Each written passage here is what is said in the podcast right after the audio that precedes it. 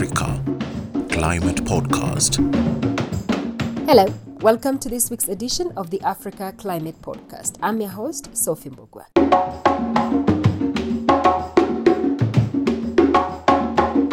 Today I'm joined by Professor Chukwuemeka Okereke, who will be talking to us about climate justice. Professor Okereke, please introduce yourself. Professor Okereke is a, a professor of climate change governance and the director of the Center for Climate Change and Development at Alex Ekwueme Federal University in Ndufu-Alike Ikwo, Nigeria. I am also a visiting professor at the University of Reading in the U K, and I also teach climate governance at the University of Oxford, also in the U K. My uh, specialism is global climate governance, climate justice, just transition, and the political economy of green growth, especially in Africa. Thank you so much, Professor Okereke, for finding time to join us for this conversation. Thank you for having me. You have actually extensively worked on, you know, issues of green economy transition and climate justice for years. When you're speaking about climate justice, what are we talking about? One way to understand it is by, first of all, understanding that there are different ways to look at the climate change problem. There are many people who will not doubt that climate change is one of the most challenging problems facing the world. But depending on where you come from, you might actually be seeing the challenge from a different perspective. You know that um, there is a, an African proverb or saying of, you know, seven blind men that went to uh, visit the elephant. Some touched the belly of the elephant and said, "Oh, it looks like a, a football." Others touch the ear of the elephant and say it looks like an umbrella. And some people touch maybe the leg or trunk of the elephant and say it looks like a big pole. So question often is not whether climate change is a problem. The question often is, what kind of problem do you see? And the problem that people see often depends on where they sit and how they are looking at the problem. So for example, for economists, they will always be interested in the the financial aspects of climate change. How much does it cost? Cost-benefit analysis. What is the cost of taking action versus the cost of not taking action? For maybe some kind of engineers, they see, oh, this is a, a, a challenge for some kind of technological innovation. Maybe we should be putting some mirrors in the atmosphere in order to sequester carbon. Maybe we should be seeding the ocean in order to reduce uh, the amount of greenhouse gas emissions that are escaping into the atmosphere, et cetera. But for some people, it's a moral problem. It's a moral problem in the sense that those who contribute the most to the problem are not necessarily the ones that are bearing the greatest impact of the problem. And so this is a, a fundamental moral challenge, and there are many more that we can go into in detail. So from an African perspective, they have contributed the least to climate change, both historically and currently, and yet they are the ones that are bearing the greatest negative impact of climate change. So this is a moral problem and specifically a justice problem. Broadly understood, climate justice is purely just simply saying that the burden and benefits of taking action or not taking action on climate change has to be distributed in a way that is fair amongst all people and communities of the world.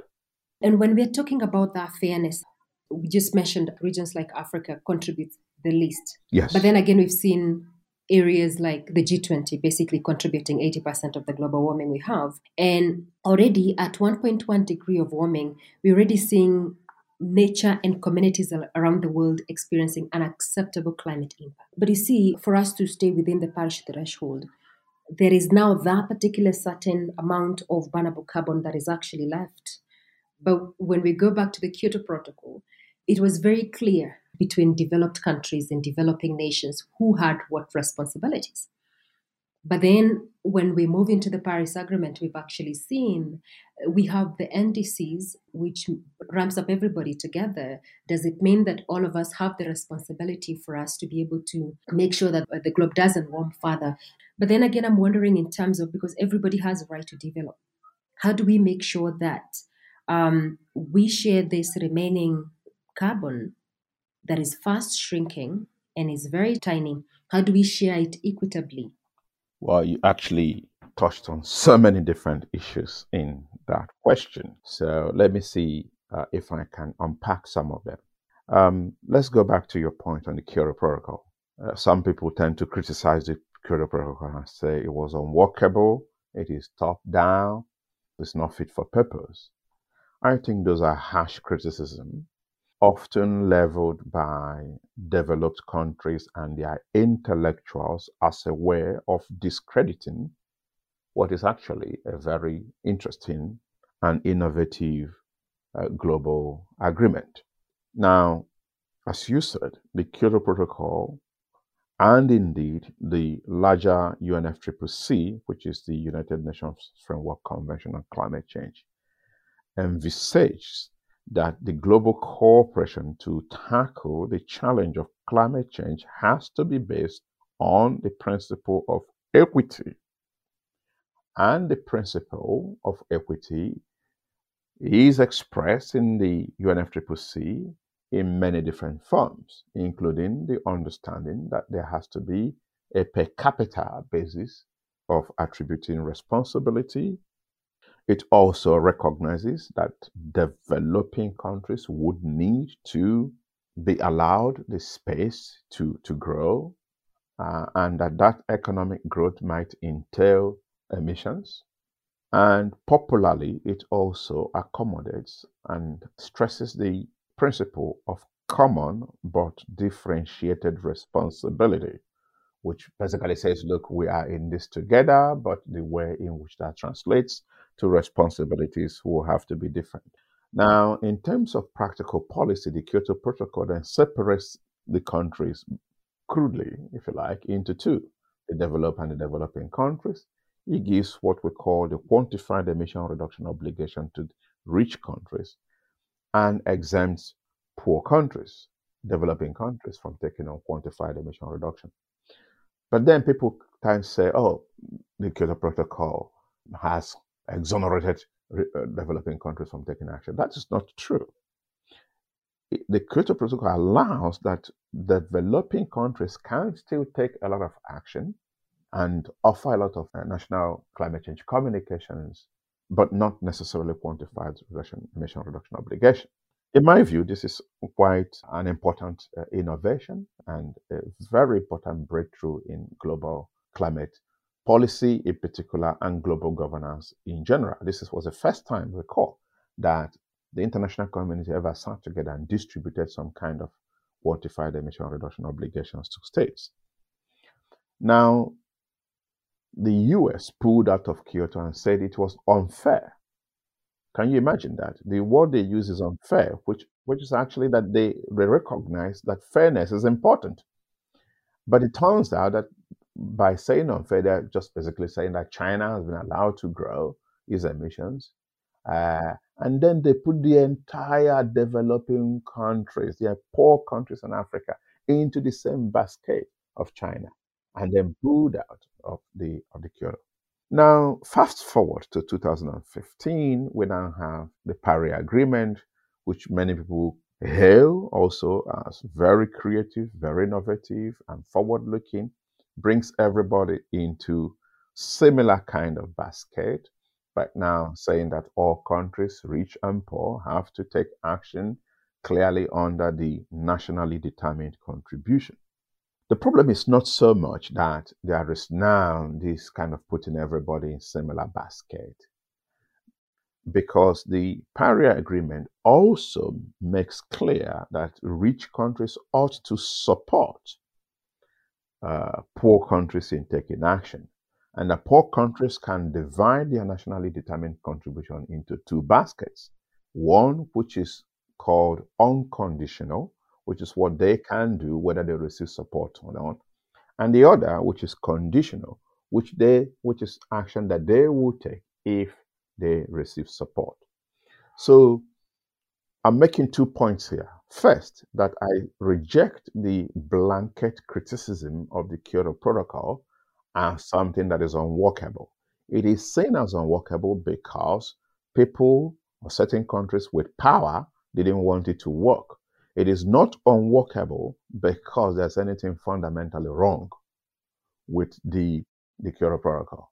I'm also making the point, however, that the Paris Agreement, which replaced the Kyoto Protocol, is not in itself also inherently unjust, because it allows uh, developing countries to take action that they can and say, if you were to support me, I can take more action. The problem, however, is that the rich countries have not provided anything near the scale of support that poor countries need to take action, even when poor countries in Africa and other parts of the world have taken many steps of faith and trust by actually elaborating ambitious N D Cs. So this is the problem. This then turns down to the point you make about carbon space. The I P C C and many other international scientific review committees and work have shown that the carbon space has been shrinking, and that if we were to stay on one point five trajectory, we actually have a very limited carbon space. So I think it's a vital question as to how do you distribute this remaining carbon space. And on top of that, you also see a lot of pressure on African countries that they must develop in a certain kind of way, okay? That they, for example, should not use their gas.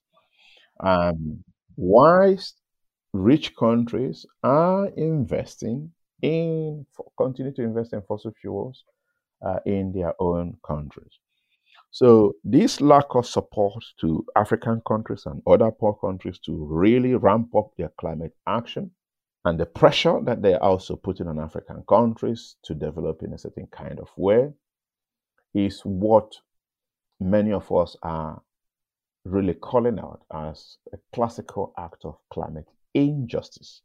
And some people have actually gone further to call this carbon colonialism.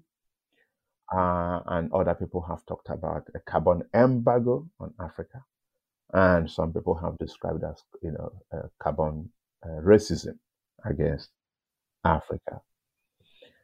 Yeah, because actually when looking at the whole issue of finance, has been a lot of push and pull back and forth for years that is actually not provided. And also now moving forward to looking into like the conditioning, whereby now Africa has a lot of natural resources, but then again, the whole issues of keep it down because you cannot develop using fossil fuel the, the, the way that rich nations have actually developed, because then again, you have to make sure global temperatures do not go higher. But then again, look at Africa. The continent needs to develop. The continent has the Agenda twenty sixty-three. How do Africa keep on developing? And that's a whole issue of now justice. Is Africa pushing? Because from the Kyoto to the N D Cs, then now someone keeps defining the way that Africa should go. Yeah. What's your thought? Um, climate finance is very central to any conversations on climate justice for many, many reasons. Um, the impact of climate change, uh, the need to climate-proof infrastructure, the need or the requirement of investment in climate innovation. Uh, all of these things require finance. Many African countries have submitted what was called the Nationally Appropriate Plan of Action and now National Adaptation Plans, but several of such countries have not attracted anything close to the amount of money that they require. Depending on the, the model that you use, this runs into uh, hundreds of billions and trillions per annum. Just for example, there was a work done by D F I D just for Nigeria alone that indicates that climate change was already costing Nigeria about one hundred billion U S dollars per annum by twenty twenty. And up to six hundred fifty billion per annum by twenty fifty. This is just one country alone. In Africa, this, of course, runs into trillions. Uh, and part of the challenge is actually that nobody really knows the true uh, scale or extent of the climate impact in Africa. But there are some reports that suggest that Africa, and indeed many other vulnerable, climate vulnerable countries, are losing up to twenty-five percent of their G D P to climate change. And that climate change is setting the development of Africa and many other vulnerable countries back by up to fifteen or twenty years. So climate finance is really uh, important.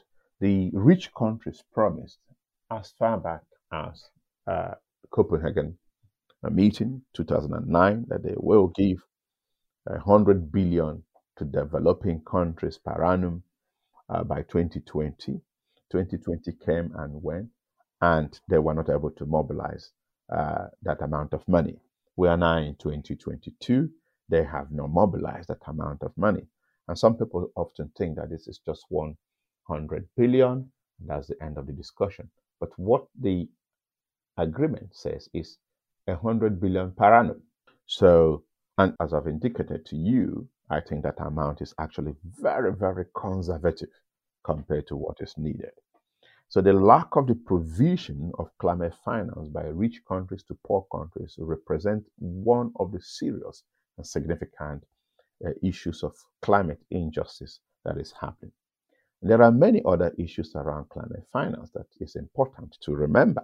I've already talked about the kind of gap between what is needed and what is being offered. But also there are many other issues, including, for example, that of the little amount that is actually being given to poor countries, including Africa, a vast proportion of that comes as loans, not as grants. And if there are loans, then they have to be paid back by the African countries, which means that A, African countries have not caused a problem, and B, they are now going to be saddled with debt, which they would have to pay, and their grand, their children and grandchildren and great-grandchildren have to pay this debt to solve a problem which they did not cause.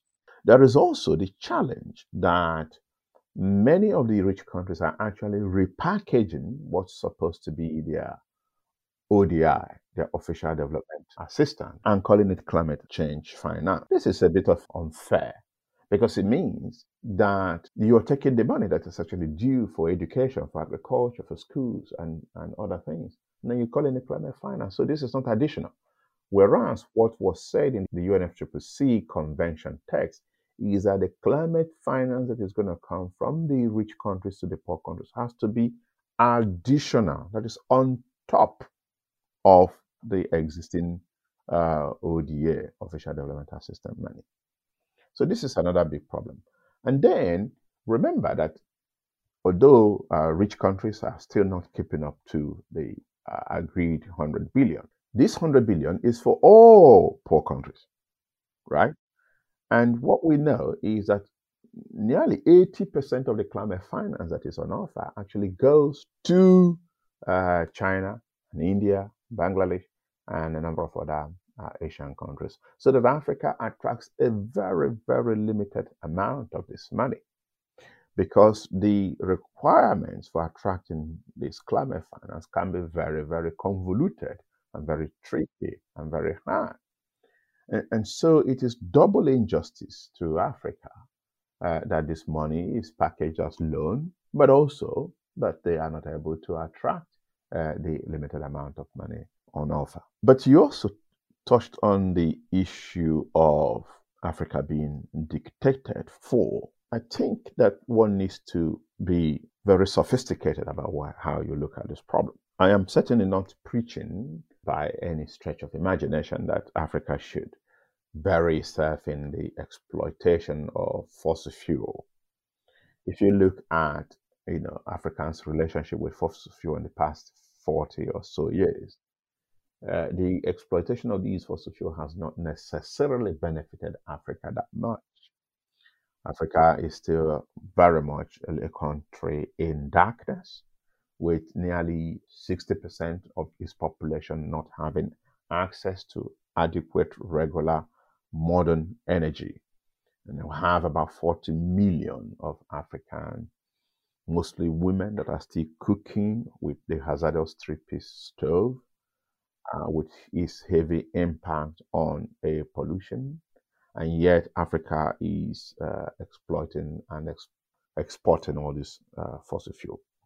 So it is possible that Africa can invest again in huge amounts of gas exploration and still remain poor uh, energy-wise. And we see that renewable energy actually offers a lot of opportunities for Africa to leapfrog green growth and build even more, uh, if you like, more democratic uh, energy systems, because there are a lot of Africans are kind of the way that the settlement patterns makes it very, very challenging to extend main transmission lines to these rural communities. And the sun is always shining in many parts of Africa. And there are models that show that Africa can, act can actually harvest quite a lot of these uh, energy from the sun, not only to fulfill its internal or national energy needs, but to the point of exporting these renewable energies to, to Europe. So why I'm all in favor of Africa really making sure that it uh, escalates and scales up uh, is investment in renewable energy. I'm also worried that other countries would want to or feel competent that they can come and tell Africa, you mustn't do this and you mustn't do that, given our colonial history. Uh, and especially when they are not providing the support uh, for that renewable energy uh, investment. I have uh, been told by a friend in uh, Irena that in the last ten years or so, only about two percent of the renewable energy investment uh, has gone to Africa. So ninety-eight percent of the renewable energy investment that's been made globally has been, you know, Europe and Southeast Asia. So how are you investing so little in Africa to enable the uh, renewable energy revolution, but also saying, oh, no, no, no, you cannot exploit gas? This is a contradiction, and the, sometimes people say the hypocrisy that uh, is, is worrying. And also, if you look at the narrative itself, in the run-up to the COP twenty-six in Glasgow, Europe said they were not going to invest in gas because uh, gas is fossil fuel and there is a lot of methane leakage involved. And Africa, a lot of African leaders were crying foul, so you cannot do this. We still need to build a more balanced energy portfolio. Many of you developed on the, you know, on the uh, used gas to develop. Many of you are still invested in gas. You were still building the North two Stream running from Russia through Germany to. Uh, And, and another one running from Germany, Russia to, to China. Uh, how can you say this? Um, but anyway, most European uh, investors, at least public investors, were backing off from gas because of pressure from their domestic actors. Then twenty twenty-two came, Russia invades Ukraine, and Europe becomes gas-starved, and suddenly they say, oh, well, actually, it is okay to have gas as a transition fuel. Um, by the way, can we have a little bit, can we have some? So beginning to think actively of investing in, in gas in Africa. So, so this is the challenge. Who is controlling the narrative? Who is declaring what is climate-friendly investment? Who is calling the shot? So this is why it's important to realize that when you're talking about climate justice, we've already established two key parameters, which is number one, the uh, asymmetry or differences or inequality, if you like, in contribution. And number two is the differences or asymmetry or inequality in impact. But there are also three other types of asymmetry or inequalities that are important. And they are inequality or asymmetry in voice, which is participation. Who has it say? Uh, inequality and asymmetry in knowledge. Who is producing the knowledge that is determining what is good and right and, and bad? But also uh, the systemic inequality, which is uh, tied to colonial structures and uh, uh, unjust political economic structures that have really characterized the way the world has worked for a very, very long time, which means that some people generally have unfairness in terms of the balance of trade in the way that the United Nations work, and this results in them being disadvantaged in the other uh, types of asymmetry that I have, I have mentioned. Lastly, you asked me, you know, like, who is, is Africa pushing? Well, Africa would like to say that they are pushing. They have the Agenda twenty sixty-three. They were active, if you like, participants in the sort of Europe-Africa Parley that happened earlier this year. Many of them attend the United Nations Triple C meetings. Uh, many of them have made uh, some pledges, and a number of them call consistently for more finance. So, yeah, maybe they are pushing. But if you ask me, I would still say that they are not pushing anywhere near as they should. I sometimes get the impression that African leaders even don't understand so much the extent to which climate change is a big threat to the overall economic development of Africa, and the need to come together and, and be much more strategic and forceful and proactive in pushing the African agenda. I agree with you, because there are so many ministers and we have our presidents attending, especially these particular meetings, and there's a whole call that keeps on happening every single year, and every single year at the end of every COP, there are complaints, we are not getting this, we're not getting, you know, capacity, we're not getting finances. I wonder whether Africa is doing enough, because at the end of the day, yes, Africa negotiates as a bloc under the Africa Group of Negotiators, but the Africa Union, where is the leadership at the top level of Africa that is actually pushing the agenda and making sure that what the group is actually pushing to make sure within the negotiation chambers, but then again politically, because these climate change decisions are made politically, but then again making sure that political agenda, you know, for Africa in oneness is actually pushed at the top level? Yes, um, that's a very, very, very important point. If you don't say, here I am, nobody's going to say, there you are. And complain is not an effective way to uh, to bargain. You, of course, can complain, but you have to be a lot more proactive, a lot more strategic. Uh, you have to be very clear about what is it that you need. You have to form coalitions. You have to be consistent. You have to use all forms of media, outlets, contacts, networks to push your case. You have to have clear leadership. You have to have your best. Africa is not really good at even just organizing themselves effectively, having the best minds that they can find from an African continent to uh, help them to articulate and push these issues. Their approach is often very, very ad hoc, you know, last minute. You know, many times people think that COP meetings are the places where these big decisions are made. And to some extent, yes. But there's a lot, a lot of work that uh, often go into preparing yourself, you know, before you come to COP. South Africa, for example, got this Just Energy Transition Partnership deal. And some African countries were saying, oh, why, why not me? Why South Africa? But it took a lot of preparatory work, a lot of diplomacy, a lot of negotiation, a lot of economic modeling, uh, a lot of high-level diplomatic shuttling, and all of those things to get the deal. So, of course, Africa has the Committee on African Heads of States on Climate Change, which is actually quite unique, perhaps one of the only type of, of that kind of institution in the world. But that's not enough. A lot more work needs to be done. Africa needs to assemble their best brains and minds and put resources into advocacy and planning, strategic maneuvering and negotiation to get Uh, the best deal. That is the thing. We're heading to the African COP in Egypt, basically in November. What exactly are the specific climate justice issues this Africa COP has to achieve for Africa that are critical? But they have not really changed much, if you ask me. Africa needs yeah. to perhaps ask for a dedicated fund. They're not competing well in the global fund, climate fund. Perhaps they should be using this opportunity of an African COP to ask for a dedicated African pot where they will have maybe easier access to. This doesn't mean that, you know, they would have to be accountable for what they spend their money on, but uh, it's been proven that they cannot compete favorably with China, et cetera. So Africa needs to support the other countries that are asking for a financial facility on loss and damage. This is a big challenge now.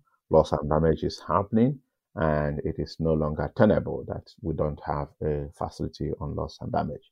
Africa should articulate a position on climate change, migration, and conflict, something that is happening so much in Africa, and yet the U N F C C C is not talking about it. Uh, I have uh, developed a little piece on that, which uh, I'm finalizing and will share in due course. And then, of course, Africa has also been pushing the world to lower their emissions, to increase their climate ambition. Because if you have more uh, mitigation ambition, then you don't have as much uh, negative impact. And I've already indicated that this kind of the basis and the formula of this climate finance needs to be thought through so that they don't come in form of loans, but that they are, they are more uh, in form of grants. Um, so these are some of the ways that Africa can be pushing for specific climate justice issues in uh, COP twenty-seven. Fantastic. Thank you so much, Professor Okereke. I really appreciate you finding time today for this conversation. Thank you very much, uh, Sophia, and I look forward to speaking with you again in future. Absolutely. Asante sana. Dalo.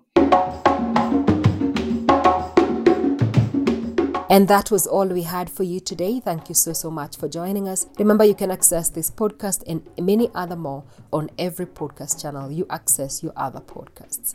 Until next week, kwaheri. My name is Sophie Mbogwa. Africa Climate Podcast.